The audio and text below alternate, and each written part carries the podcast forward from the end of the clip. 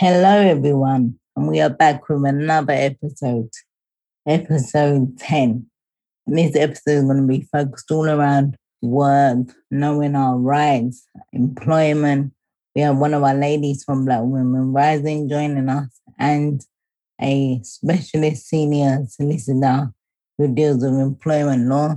So we're very lucky to be able to have both these ladies joining us today. And let me just introduce them. Jennifer, who is a mother of one with an amazing family and friends. She has a good social life, loves fine dining, traveling, fashion, music, art, design, and reading. Wow, you're busy.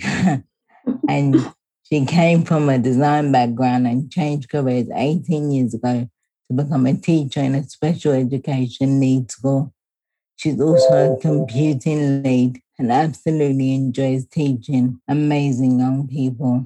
She was diagnosed with clear renal cell carcinoma, which is known as kidney cancer, in May twenty eighteen.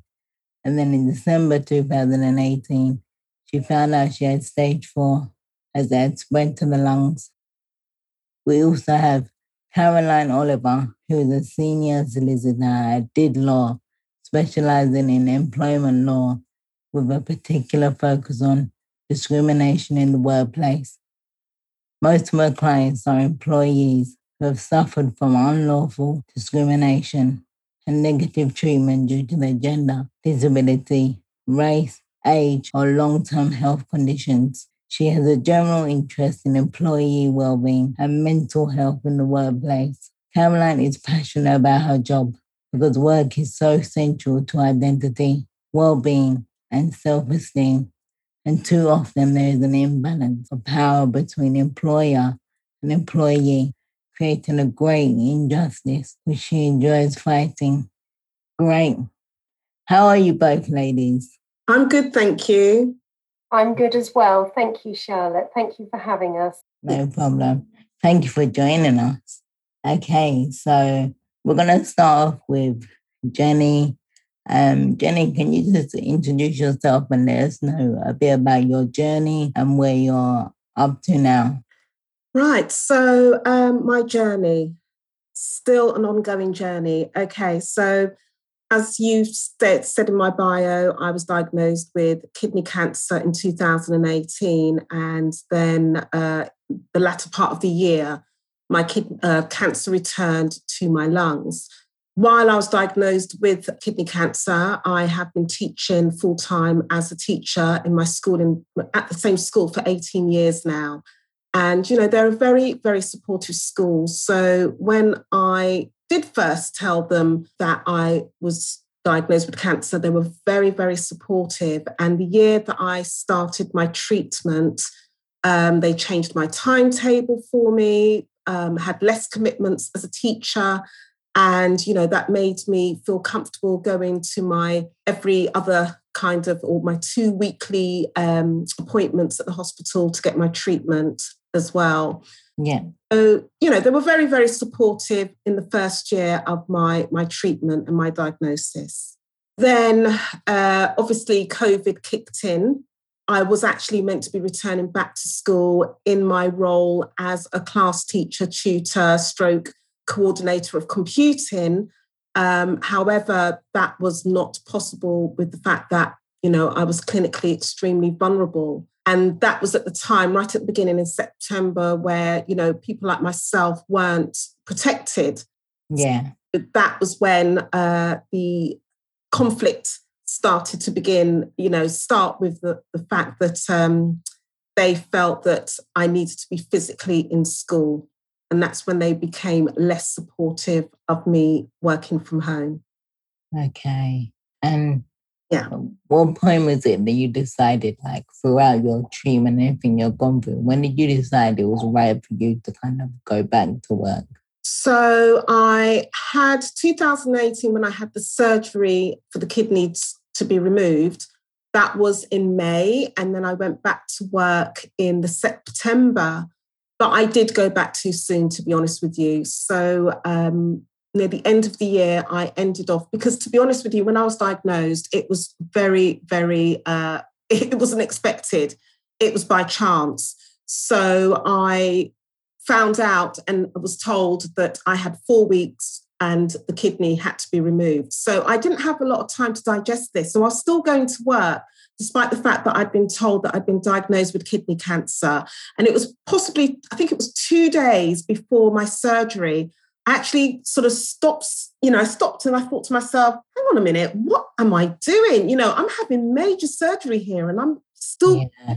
I've not prepared myself and sort of really kind of, you know, digested what this procedure was going to be like. It was going to be, you know, a, a very big surgery.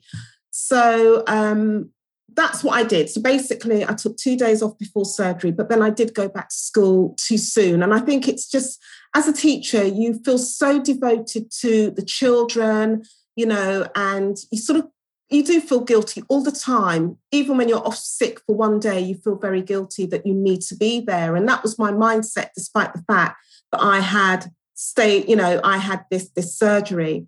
Anyway, um, when I was diagnosed with the secondary um, diagnosis of uh, where the cancer had returned to my lungs, yeah. And I sort of said, look, you know, I don't think I can do this, this role fully committed, because I'll be in and out of hospital and it's going to distract, you know, the teaching of the young people. So basically they were very accommodating in that. And um, so, yeah, that's about it. So like I said, the COVID set in. So two thousand twenty in September, I did not return back to work. And that's when things started to get a bit tricky with regards to my position and what they expected of me, and the fact that they didn't like or didn't feel that the kids were, or the students were, um, getting their full education or, te- you know, yeah, for me, for me working from home, basically. They felt that I physically needed to be there for the fact that it was a special school. But then at the same time, I knew that if I, you know, went into school, as my consultant said, if I caught COVID, that's it for me, basically. I will die, and resuscitate me. I fell into that category. So um, luckily the government kicked in and they basically had letters for those that were clinically extremely vulnerable. And that's when work kind of backed off a bit. But during that time, I felt under so much pressure, trying to sort of keep things normal. You know, I was working very hard, um, teaching online. I was actually leading all the online um, platforms that the kids were going to be accessing their lessons with. So I was training staff, I was training the parents, I was teaching the students how to use this platform. I was heavily involved. They were actually relying on me. I also did, like, you know, videos, tutorials for them. Lots of, it was just, you know, I was in there. I was working triple the amount of, um, you know, I was putting so much into to my work, basically. And, um, but they basically were just saying that, no, you need to be in work, and that they, they, you know, how can you assess the kids from home? And, you know, they, you need to be there physically. And, you know, I didn't even have any observations. No one observed my lessons. They, they came up with all these things as to why, you know, that I should need to be in work. And basically the first thing that they said was, I'm costing them too much money. Oh, gosh. And it really, you know, eighteen years of employment, I've put my all into this school. Yeah. For to be told, and I know they're following procedures, I understand that, but I felt that the way that they carried out this um, meeting was, it was like, you know, oh, Jenny, you know, you've been working at the school for X amount of years, you're a valid, you know, employee. And, you know, they did that whole thing. But then they said, but this is how much you're costing us. And they actually said the figure. So it was what I was earning as well as the teacher that was covering me. And, you know, my union rep was like, and he was absolutely shocked. He said, you know, I don't think that this was relevant. I don't feel that you should have actually, you shouldn't have put a figure on it. Yeah. For me, that really, really impacted on my emotional well-being. I was so upset because it made me realise that, and I know it's like that for every job, we're just treat, it's just all about money. Yeah. Money, we're just a number. and that, you know, I can go back to work, I can catch COVID, I can die, oh, they'll replace me and I won't be costing them so much. Those were the things that were going through every day, every night. You know, I'm, I, I was, you know, sleepless nights, worrying, but still trying to carry on teaching as normal online and, you know, doing the best that I could with resources and everything like that. It was hard because at the same time, work are very supportive. So there was just a clash. You know, it was a clash and it was hard on them. I'm, I, you know, I've got an amazing relationship with my colleagues. But at the same time, it was the principle. They were looking at it as a business. They couldn't, they had to detach themselves on an emotional, um, you know, level. So it was just, you know, it would be, it was just really, really hard because it's like, Jenny, we're, you know, we're here to support you, but at the same time, you're costing us X amount. So what they originally wanted to do was to cut my hours to two days a week and change my role and work as the ed tech, the ed educational technologist, which I was doing. And they wanted me to do this for two years. You know, I just, I thought, but why are you taking away my income? You know, I still have bills to pay. I still have to support my daughter who's at university. Yeah. Do you think it's going to, you know, two days? Why, why am I getting paid two days when I've been teaching online five days a week, putting my all in as, as a teacher, just not basically physically being there? And you want to take that away from me, that normality away from me? You know, it felt as though I wasn't worthy and that they didn't want me anymore and that they'd given up on me. And I knew that wasn't the case, but it was just, again, it was just all about the money and how much I was costing them and that they were in deficit and that they could no longer feel that they can support me. So that's how it was for me last year. It was very, very hard. Um, I think they've realised how much input I have put into my role as uh, the educational technologist, as the computing lead. Um, I'm also actually redesigning their website. So, you know, I've been doing so much as well as teaching. I've come to realise that... Um, You're an asset. I, yeah, that I am worthy of what, you know, they, they're not giving me the hassle that they did before. I do have to go back to work. I do. They do want to see me back to work. Do you feel ready to go back? No, no. Personally, no. I was meant to go back the twenty-fourth of May. My head teacher, you know, she's been looking at the strain. You know, obviously we've got the the Indian strain now. And because of the borough that I work in, some of the students come from the boroughs where it has been detected. So she's now looking at things medically. She's not focusing on the government and what the government says. So she has been really supportive and she's saying, right, okay, you know, we're looking at you possibly now coming back the twenty-fifth or around the twenty-fifth or twenty-third of this month is when they're looking for me to possibly come back. But again, they're still looking at the dynamics of the strain and, and, and yeah, and the cases. So I am anxious. I don't feel safe, to be honest with you. I have not been out. You know, the only time that I go out is for hospital visits, and I've, you know, I've not been out in the community as such. And I know that I've had my vaccine, both my vaccines, and I need to now start taking baby steps. But I am anxious because I'm in a workplace where young people are, um, you know, can carry it, but not obviously that, you know, they're asymptomatic. And I'm yeah. very scared of that. I am very scared. I'm not going to lie. It's, it's impacted on my my sleeping at night and um, my anxieties. And I've, I've stressed this. I've, I've actually expressed this to uh, my head teacher. So that's it at the moment. Yes, my anxieties are there. I, I just don't know what to do, to be honest with you. Um, I want to go back to work. I want to go back to normality. Uh, I want to go back out in the community and do all the things that I enjoy. But at the same time, I'm very, very scared because, as you know, you know, I can still get COVID, and I have had a near-death experience where I did have pneumonia. So I know what it's like to be hospitalized and to be in, you know, the high dependency unit and, and everything. And I just don't want to be in that place again. So, yeah, I'm presently at the moment working online. They have been supportive, but at the back of my mind, I'm still costing them too much money. So I don't know what is going to happen. I don't know. Okay. Thank you for sharing. And, you know, you being a school teacher, I really would have thought, like, maybe they could have even pushed it to, like, September, because I know that it's end of term, isn't it, in July? That's right, so yes. Maybe, like, because that would have only been an extra month compared to, like, whether we need to go back at the end of this month. And exactly. Then you would have the break of the holidays and then kind of reassess in September.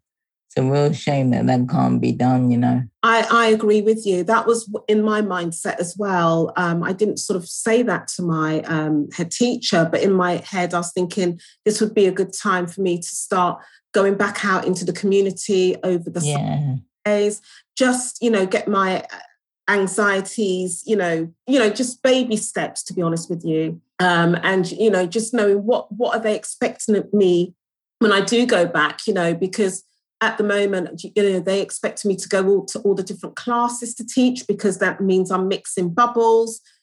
It's, I don't want to physically be near the kids, you know, but I know that being special needs, they love to hug you. They want me to come back. They, they, they're missing me. Um, yeah. You know, that they're very, very tactile in that respect. So I know that my risk is very high, but at the same time, you know, it's my livelihood. Yeah. So I really just don't, you know, what do I do next? What what is best for me? Okay. For the young people, what is best for the school? Yeah. Okay. Caroline, um, listening to what Jenny said, do you think there's anything maybe that she could look into or anything like that that could help with this? I mean, yes, hopefully. I mean, first of all, Jenny, you know, thank you for sharing your story. You know, unfortunately, you know, we hear of some quite a lot of similar stories at DidLaw. Your case, you know, is a real example of how in a long-term employment relationship, we have the ups and downs. Your commitment and passion to this job clearly showed through.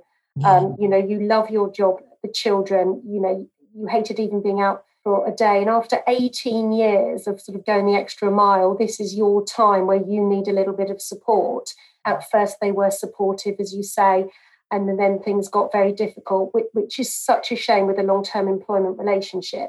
You know, you also talk about, which is, is common as well, and particularly in your case, it's not always just the physical health on its own. It has a huge impact on mental health and well-being. You know, you talked about anxiety and sleepless nights, and that sort of has this vicious circle effect on physical health and mental health. It sounds like they've done some of the things right, but I don't know the extent to which which they have. They should be getting regular occupational health assessments at the moment. You know, it's not one condition, then X weeks later, everything's absolutely fine, and, you know, you go back to work. It's a bit of an evolving process with, you know, diagnosis, treatment, recovery, and, and you know, you probably don't yet know what the next weeks and months hold in terms of when you're going to feel well enough. You've also had COVID thrown in the mix, which is salt in the wounds and complicates everything. And, you you know, you then fell into the clinically extremely vulnerable category, which has complicated things. But regular occupational health assessments to assess how you are and how you can return, if and when, safely to a working environment should be there.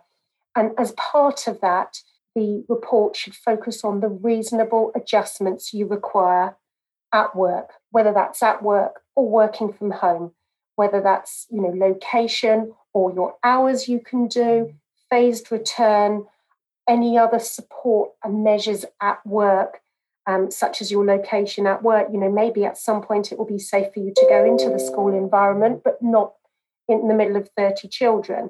Um, this should all be assessed. Consultation is also absolutely key. It's not a case of getting the report and back to work.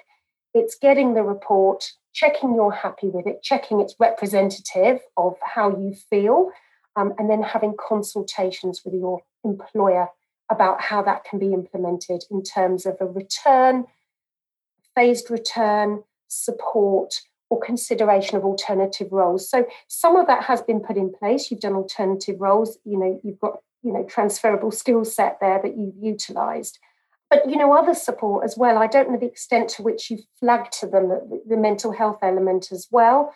I mean, they should be looking at that too.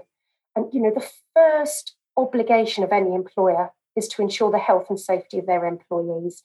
Um, and it goes over and beyond that which is in a report, actually.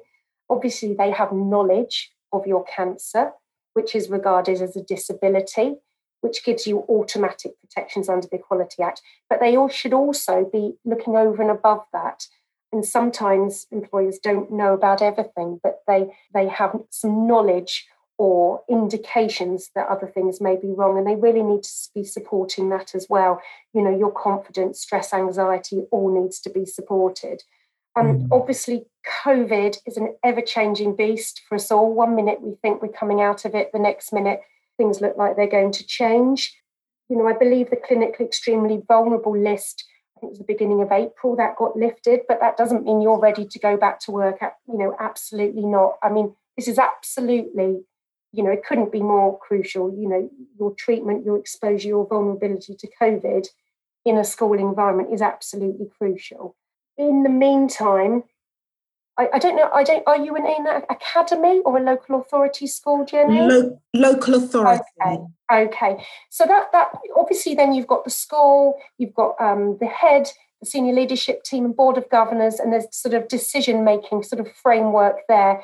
And then you've got the local authority as well. There's kind of H R there. So there's sort of different dimensions to consider here. And then that you'll have sickness pay provisions as part of your contract as well. And, and then other considerations there. So it, it is very difficult. There's no perfect answer here of your rights, but they mm-hmm. have a duty to make reasonable adjustments.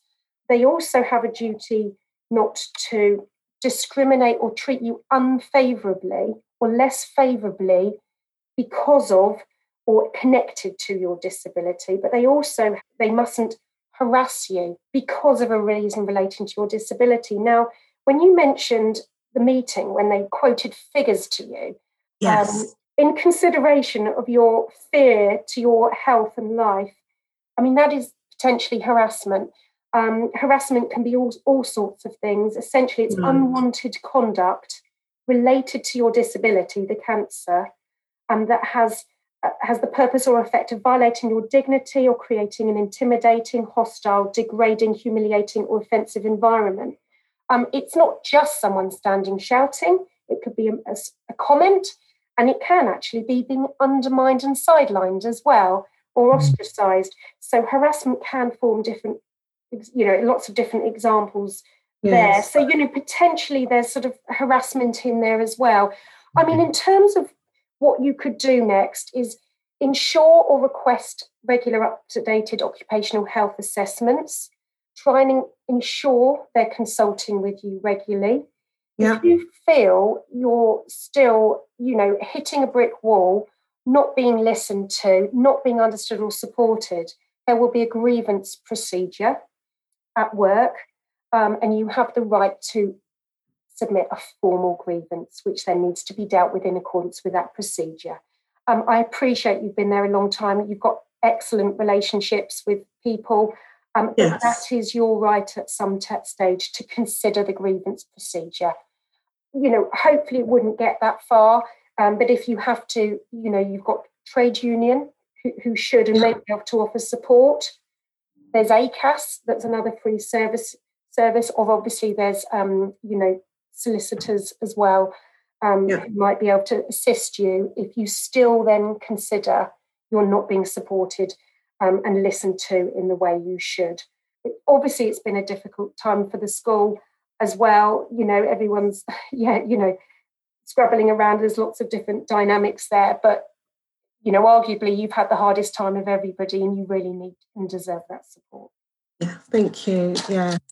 I mean, I, you know, obviously I want to go back to work and say I, I do, say it, I end up going back to work in September, I, I still worry because this COVID doesn't seem like it's going anywhere anytime soon. And I don't know if I, you know, how much longer will they, you know, like you said, I, you know, I fall under the dis- Disability Act and, you know, I don't want to be discriminated by either. You know, my, I'm stage four. my cancer is in, you know, the medical world is not going to get better. It's about managing it.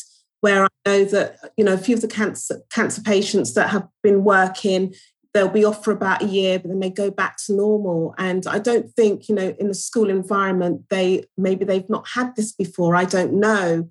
Um, for the eighteen years that I've been there, I don't think they've had this situation before. It's always been that, you know, uh, the person will have their treatment, they'll get better and everything's back to normal. But for me, I'm actually living with cancer. And I think not just my work environment or my school, but I just think other um, work environments need to really take into consideration people like myself, because I am still able to go out there and work. I, I can at this moment in time. Yes, I do have side effects, but it's manageable. But it's like how, you know, you feel that how long are they going to be patient with me? Because at the moment, it just feels like a roller coaster with me at work. It was like, yes, we're going to support you. No, you know, you're costing us too much money. Yes, you're going to support me. And I, I just want stability. That's what I want, to be honest with you, because, you know, I'm having this roller coaster with regards to my health as well as my workplace. And I, it's just, it's just crazy. Um, and it can get quite mind-blowing for a person like me in my situation. Yeah, I mean, they want to phase me. You know, they they they are listening, because I did say, you know, will I be phased in? I've not spoken to the occupational health. Nothing has sort of taken place for about a year or so now, to be honest with you. So that's something which you've highlighted, that maybe um, yeah. make an appointment with, with, with my occupational health. Absolutely. And that's a two-way dialogue. It's not just about the medical professional, you telling you what and when you can do. Um, you know, phased, phased returns can come in all sorts of shapes and sizes. But apart from anything else, going back to work full time is exhausting for anyone after yes. a period of absence. You know, so we, you know, we're looking at building up the hours, and then the confidence and knock to the self esteem as well. Yes. When you when anyone's had a period of time off, that's key. And you know, as I say, it's it's not a case of in September you're going to be absolutely fine, and you know, it, it's going to be an evolving process in the months or years ahead. And you may be well enough to do certain roles at certain points and be supported. Yeah. At some point, you, you may have another, you know, period of long-term sick. How your employers treat you then may or may not give rise to a discrimination claim or an unfair dismissal claim. Right. Um, so it's probably a case of crossing that bridge, you know, at that time and considering your rights mm-hmm. and options and steps. Yes. Um, your employers need to manage any long-term sickness appropriately, fairly. Um, at some point, I'm, I'm imagining you're under the local government pension scheme. Yes, I am. Um, so at some point, you know, some it may be appropriate for you to enter into ill, ill health retirement and um, right. achieve an income through that. And that's subject to the, the um, eligibility in terms of the scheme. But, you know, that can obviously provide an income. Um, depending on eligibility, there's different tiers for the right. pension, so that that may become an option at some some stage. But how your employers tread through this, it is crucial to have your rights supported and not to be infringed, not to suffer from harassment. They need to make reasonable adjustment. I mean, their duty for reasonable adjustment isn't absolute. Um, an employer doesn't have to do absolutely everything physically possible, regardless of cost. But it has to be reasonable. The local authority are a large employer. Yeah. Um, you've been at the school a long time. Yes. You know, it needs, it needs to be very reasonable. But, you know, it does sound like a good consultation, and as I say, it's a two-way process with occupational health, could be a next sensible step. And then with that report, when and if you're happy with it, it, it leads to a basis for proper consultations with your school. Um, possibly with union support as well. It sounds like you've got a supportive rep there. Yes, yes. Oh, well, thank you so much for all this information as well. I'm sure some of my listeners are definitely, they're going to, this is also going to help them as well. So thank you for all of that, Caroline. And I hope you really got something from that too, Jenny. Thank you very much for you. Thank you for having me, Charlotte and Caroline. Thank you very much You're for welcome, the Jenny. That you've just given me. That's all the best. Uplifting. Thank you so much. No problem. So next we've got a scenario from one of our ladies that I'm going to read out. And Caroline, if you have any tips, you can just give them. So the scenario is I've been off sick during the pandemic, and also I've been trying to go back to work during the pandemic.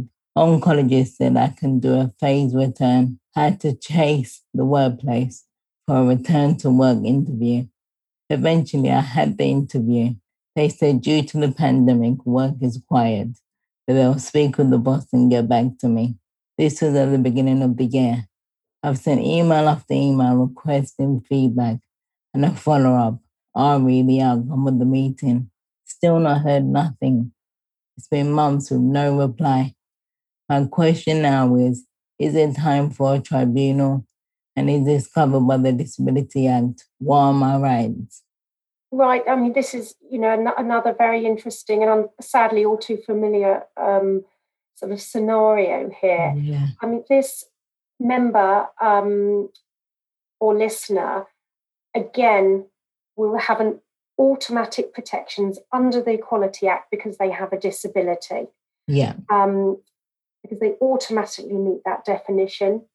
Um, I'm assuming the employer has knowledge of that. So the employer has an obli- obligations not to discriminate, to make reasonable adjustment, not to harass or not to treat unfavourably for a reason directly or, or indirectly connected to the disability. Yeah. I mean, this employee has had to do all the chasing, which immediately stands out as, you know, not smelling right at all. Yeah. Sounds like they could be ready for a phased return. Ideally, an occupational health report will be in place to talk about the reasonable adjustments, and then the employer should be proactively encouraging the consultation, having the dialogue to discuss that, how and when they can return, you know, the hours, the location, the type of work, perhaps alternative roles. And, and this employee is obviously banging their head against a brick wall here and getting very frustrated. So there's definitely a prima facie case here for discrimination. Of course, we need to look at what's happening behind the scenes. For example, let's say it was a shop that had just gone under and no one yeah. was there at all. Potentially, then, the reason for the negative treatment doesn't relate to the cancer. So I'm yeah. just looking at a potential example where there may not be a case, because every employee is treated is being treated badly. Yeah. So it could be that every employee is being treated the same. So any comparators without the disability are being treated badly as well. But but let's assume that they're still there. I mean, there, there is some um, communication here. They said it's been quiet, but okay, it's been quiet, but is this person being treated differently to everyone else? Or is everyone else back at work? And actually, it's just convenient to sort of sweep this person aside. Yeah. Um, and ignore them for now. So, yes, they potentially um, got a claim here for discrimination. It doesn't sound right. The other question I have would be pay. They might be on sick pay. They may have some company sick pay, full pay, half pay. It might be statutory sick pay, which kicks in for twenty-eight weeks. They may be down to zero pay. So, you know, what's happening about pay um, and compared to the other colleagues? It could be that furlough pay could become appropriate, but, you know, again, only if they're not being discriminated against. So that's something pretty important there as well. But I would certainly say the lack of communications, the unwillingness to make reasonable adjustment and consult, the perception that I'm gathering that, that this person's being treated differently from other employees definitely jumps out to me that this person has, has a claim. Now, the grievance procedure is the next potential option. Every employer should have a grievance procedure policy. So potentially requesting that, it might be in the staff handbook, it might be in the contract, it might be in the intranet. But it's if this employee is off sick, they, you know, they might be disconnected, but they could request a copy and they could lodge a formal grievance. Now, I appreciate that lodging a formal grievance, it, it's uncomfortable, it's awkward. So I'm not saying it's the answer for everybody. You know, it, it can be extremely stressful pursuing that. But, you know, it could be that this person could um, seek advice from a friend, a union member, a lawyer or A C A S to help guide them through this. So potentially there's claims there. And then, you know, the next question was, you know, is it time for the tribunal now? What are my rights? There's definitely a potential claim here for disability discrimination, potentially a claim here for unfair dismissal or constructive dismissal. When an, okay. an employer effectively forces you to resign by sort of breaching your contract. And I think just basic communication here, you know, it's been breached. Um, and I think potentially this employee would be entitled to resign and claim constructive dismissal. Now, I'm certainly not advising to resign. That does require a bit of exploration and ideally for some advice. But potentially that may become a sort of scenario at some point. Now, one of the things to look at here is, and this does get a bit complicated, but an employee has three months, so just three months to bring a claim to the Employment Tribunal. Now, that is from either the dismissal date, the end date, or from the date of the act complained of. Now, there's not often just one date. Here, it sounds like the employer's still not engaging. So actually, the discrimination is probably continuing today. But it's just good to be mindful of that three months. Yeah. But actually, what you need to do within that three months is um, lodge a process with A C A S, so A C A S, the um, Advisory Conciliation and Arbitration Service, and that extends your time. But it, it is a bit complicated to go into too much detail on time limits now. It's actually very complicated. Yeah. Um, but just kind of to bear in mind the three months. But I would say potentially in this case, the discrimination or the poor treatment is still live now. Um, but I think seeking advice soon and support could be ideal. And of course, when some people, some people, when they're on long-term sick with a disability, with cancer, it's not one size fits all. Some people can continue to work one hundred percent for a period. Sometimes they need to be off for a while. Some go back, some don't. Some dip in and out of work, depending on what stage of the, you know, illness and treatment you're at. But ideally, most employees want to be supported with those ups and downs. But at some point, people might just feel, you know, I've just lost complete faith in my employer. Or realistically, I'm not going to be able to go back, um, in which case that could be the time to get some advice. It could be that a settlement could be reached without having to go to the tribunal. So a settlement to agree the terms to leave, financial compensation, and, and other sort of terms and conditions to protect people. It could be that there's some pay there, income protection support through insurance, ill health retirement. There could be lots of potential options. And I don't know if it will be relevant to this one, but the other thing to bear in mind is the, the general position is that even if someone's been often long-term sick for a long time, they're still entitled to be paid for their notice. And as a minimum, that's going to be a week for each year worked. And other people will have longer notice periods. And also during long-term sick, people are accruing annual leave. So let's say someone gets twenty-five annual leave days a year and you're off for two years. At some point, they will be paid for fifty days because they've accrued that right. They've accrued that pay. Okay. Paid leave. So that's something else to bear in mind. So I hope, I'm not saying that's one perfect answer for this scenario, but hopefully there's some ideas in there of what rights and options may exist. Great. Thank you so much. And we just have like Three um, questions if we can squeeze them in. Um, the first one is, what are my rights following long-term sickness with regards to redundancy and restructure? Yes, and this is an interesting one. Um, employers do face redundancy situations and they are entitled to restructure. As long as it's a genuine redundancy situation, not one of these situations where we want to get rid of so-and-so, let's call it a redundancy. It has to be genuine. Yeah. So there's definitions for that. It has to be closure of the business or a downturn in business or a team departing, something like that. It really has to meet that definition, first of all. Employers are entitled to go through a redundancy process. They, they have obligations and processes to go through. They need to inform and consult everybody. Um, they need to consider the selection pool of people potentially at risk. Now, that may include someone who's been on long-term sick with cancer yeah. or who's currently in work, you know, maybe struggling with cancer. So yeah. that person could be in the selection pool and that would be, you know, right and sort of permitted. But then they need to fairly select people for redundancy. So you may have a team of ten and they need to reduce headcount to eight. And um, what they need to do then is have selection criteria and, and fairly select people. Now, if anything comes in there in that selection criteria that's looking at attendance, sickness, ability to perform the role, um, and that can relate to the cancer, that could be discriminatory. So yes, possibly someone could be made redundant whilst very sick with cancer or on long-term sick leave, but they may also have rights, and the manner in which that's conducted with a redundancy or a restructure will, will be important. So rights are there, and if I think if in doubt, to seek advice. Okay, thank you. The second question is, can my employers dismiss me because of my illness? So can an employer dismiss because of an, an illness? At some point, if there's a long-term sickness absence, yes, they can, depending on certain situations.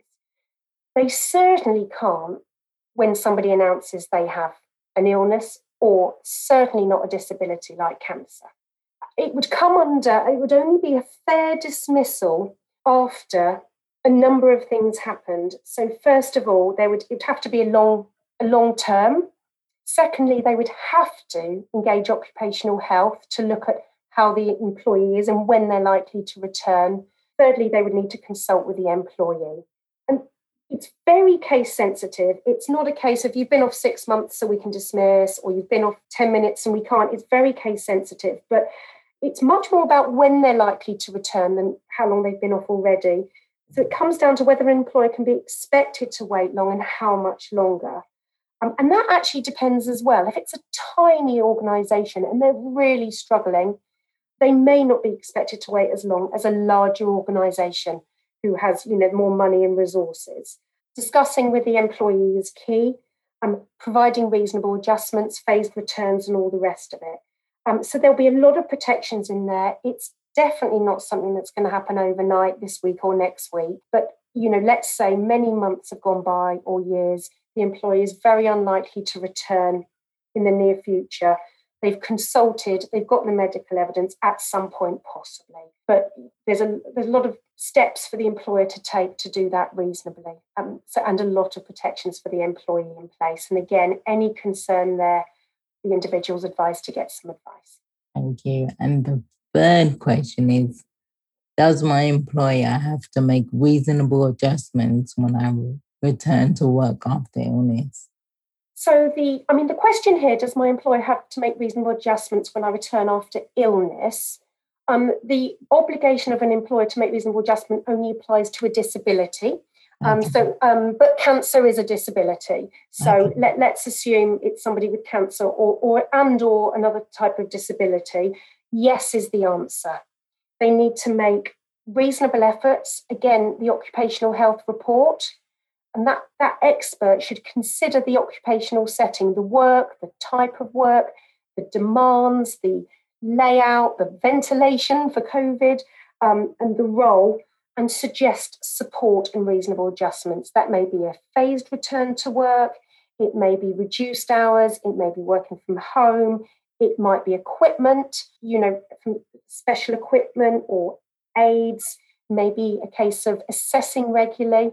Um, and, you know, coming back and exploring, um, ideally having a mentor, you know, someone who that person could just call and say, I'm having a really rubbish day. And, you know, can we talk about this? Because, you know, going back to work, it's not week one's a bit difficult, week two's better. And then by week six, everything's absolutely wonderful again. It could sort of go up or down. Yeah. Um, so it, it's about, you know, that, that obligation is ongoing, and the employer should check in. Many employers don't.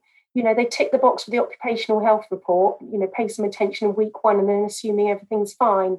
And then, you know, the employee starts to struggle, feels under pressure, potentially underperforms. You know, of, of course, if all of us, if we're not feeling well mentally or physically, we, you know, we have a bad day, we, you know, we drop a ball, we make a mistake, and, uh, you know, and that causes all sorts of upset. And then your boss is on your back telling you, you, you know, Um, underperformed, and it, you know, it's extremely upsetting, but it, it's very much an ongoing um, support. So, so yes, anyone returning to work, you know, whether permanently or short term and then going off again for treatment, certainly needs the reasonable adjustment, and a, a professional should be helping both parties, the employer and employee, discuss what those support measures should be. Ah, oh, great. Thank you so much. This has been really helpful. I know a lot of our listeners who do struggle with going back to work and employment stuff are really going to find benefit from everything that's been said today. And I just want to also point out, anyone who is self-employed, um, there are benefits and stuff if you go to the job centre that you can maybe be eligible for. There's also P I P, which is personal independent payment for if you have a disability, and that you can be working, it doesn't matter how much you're earning, you're still eligible for P I P if you are considered to have a disability. And yeah, like I'm so grateful for you both coming on the show. How can people get in contact with you? Well, I mean, the DidLaw website, did law dot com, um, it's probably the you know the easiest way, um, and you can drop us an email or phone call that way. Um, right. And we'd be delighted to hear. So that's D I D L A W. And the other thing, just quickly to mention, is that there are protections in employment law as well for carers. So any family members caring for somebody with a disability or cancer, just, just to be mindful, and it may be worth bearing that in mind. Oh, thank you. That's definitely going to be helpful. And Jenny, where can people find you? You can get me on Instagram at I can aspire to. So, yeah, they can get me by that. Great. Lovely. Well, ladies, it's been an absolute pleasure. Thank you so much for coming on. Really appreciate it. Thank you, Charlotte. Thank you. Thank you for having me. Have a lovely day. Bye. Thank you. Bye.